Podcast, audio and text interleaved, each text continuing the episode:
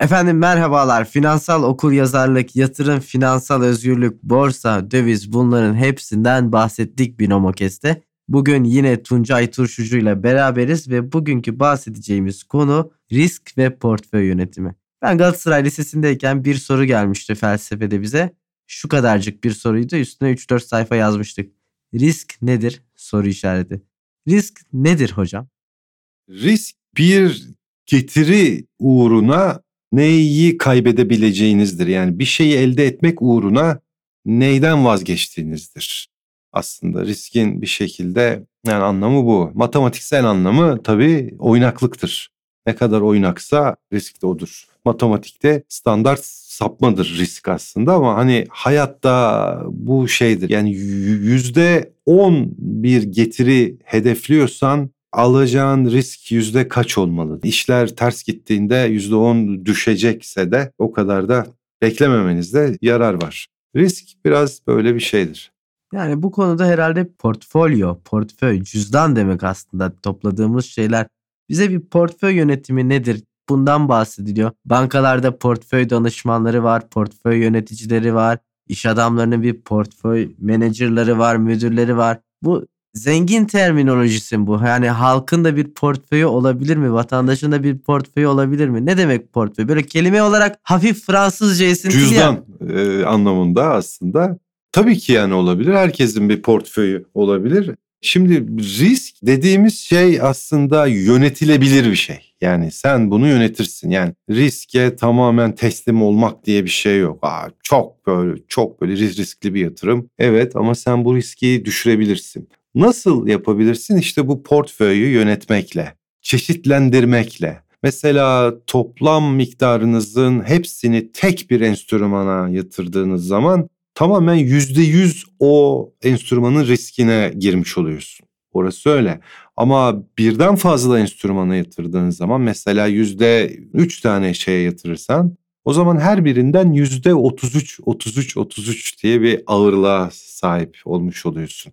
Birisi yükselirken öbürü aşağıya inebiliyor. Öbürü aşağıya inerken öbürü yükselebiliyor. Ve bu sende çok daha denge ayarı yapılmış bir portföy oluşmuş oluyor. Yaşanan yukarı aşağı hareketlerden sen daha az etkilenirsin. Çok daha sınırlı miktarda etkilenirsin. Ama riskin düştükçe getirin de ona göre de bir miktar daha azalacak. Yani her şeyin bir bedeli var bu hayatta.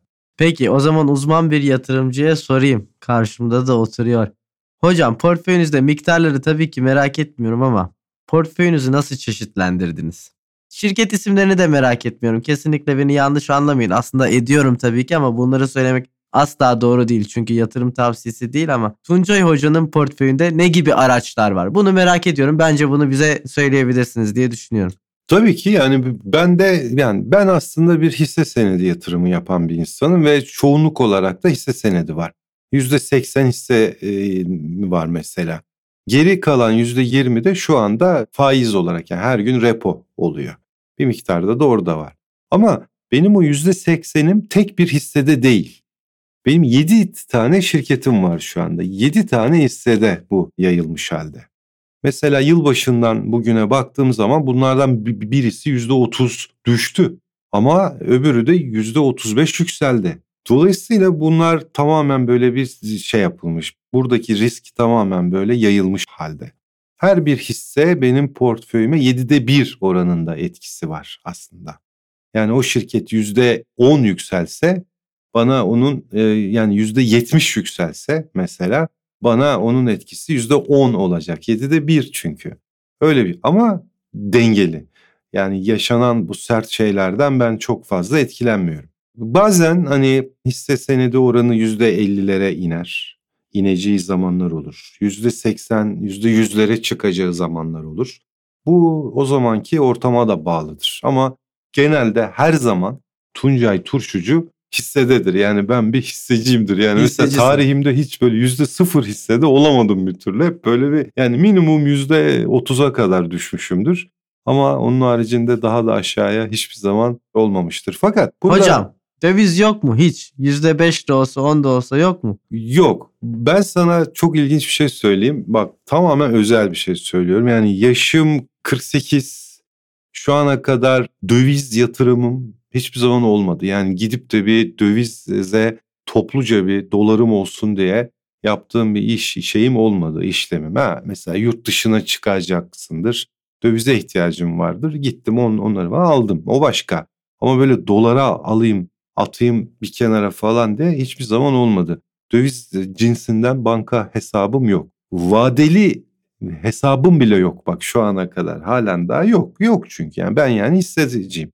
Bir de ben hani faiz olayını zaten bors borsadaki hesabımla da yapabiliyorum. Ama ne yaptım? Mesela şunu ben yapmadım mı? Vadeli işlemlerde döviz kontratında pozisyonlarım oldu. Açtım. Yani baktım yükseliş olabilir gelecek birkaç ayda. Girdim orada bir pozisyon açtım ve bu yükselişlerden de faydalandım. Anladım. Peki hocam. Öneriyorsunuz yani portföy yönetimi zaten olmazsa olmaz. Çeşitlendirmek olmazsa olmaz. Riskini yayacaksın. Yani tüm yumurtaları aynı sepete koyma şeklinde bir laf vardır. O sepet yere düştü mü bütün yumurtalar içinde gider. O yüzden hepsini ayrı ayrı sepetlere yani ayrı ayrı yerlere yatırım yapmak her zaman iyi. Bir yerde bir hissen olsun, dövizin olsun, faizin olsun, o olsun, bu olsun. Mesela şu şuna da söyleyeyim. Bana çok sorulan bir soru. Hisse senedi almış ama tek bir tane hisse senedi almış. O bir risktir. Birden fazla alacaksın. Tamam diyor. Soruyor bana hocam benim elimde diyor dört tane hisse var diyor. Hangileri diyorum? Hepsi de aynı sektör hisseleri almış bu sefer. O da yanlıştır. Yani hisse senedinden bir portföy yapacaksan biraz da farklı sektörlerdeki şirketleri de seçmelisin ki bir anlamı olsun. Ama hani %50 hisse, %60 hisse, %30 döviz, faiz gibi bir sepet yapmak her zaman iyidir. İyidir diyorsunuz. Ee, hocamızın dediğine ve yaptığını tabii ki de takip edeceğiz. 7 hissenin bir sırrı var mı? Bir insan 10 hisse mi takip edebilir? Öyle bir algı mı var?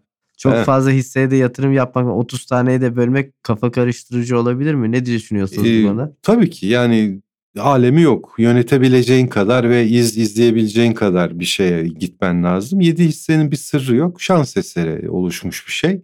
Hatta benim için bu çok bile yani ben 7 hisse de çok fazla da olmamışımdır çoğu zaman. 3-4 tane hisse her zaman olmuştur bende. Yer yer zaman zaman bu sayı böyle şey yapabilir ama hani çok fazla alamazsın. Yani 30 hisse falan yapamazsın sen zaten takip edemezsin ki yani 30 hisseyi nereye? Tamam riski çok güzel yaymış olursun o başka da. Onun dışında analiz yapamazsın, yetişemezsin. E bunun yerine mesela kendisi ilgilenemeyenler için mesela yatırım fonlarını tavsiye ederim. Yani yatırım fonları var onların içinde tamamen e, bu konuda ehil insanların yönetiminde bunlar.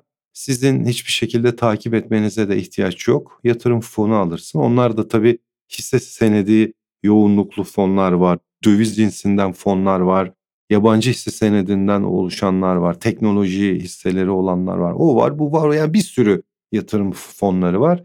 Yatırım fonu da mesela küçük yatırımcılar için paralarını riskini daha sağlıklı yönetilmesi için de güzel bir fırsattır. Peki hocam çok teşekkür ediyoruz bilgileriniz için. Tuncay Turşucu ile beraberdik. Risk nedir ve portföy yönetimi nasıl yapılmalı? Nasıl çeşitlendirmeli, risk nasıl azaltılır konusunda diğer yayınımızda analizlere değineceğiz. Temel analiz, teknik analiz, işin biraz da matematiksel altyapısına gireceğiz. Bizi dinleyen tüm Binomo Kes dinleyicilerine tekrardan teşekkürler. İyi günler efendim.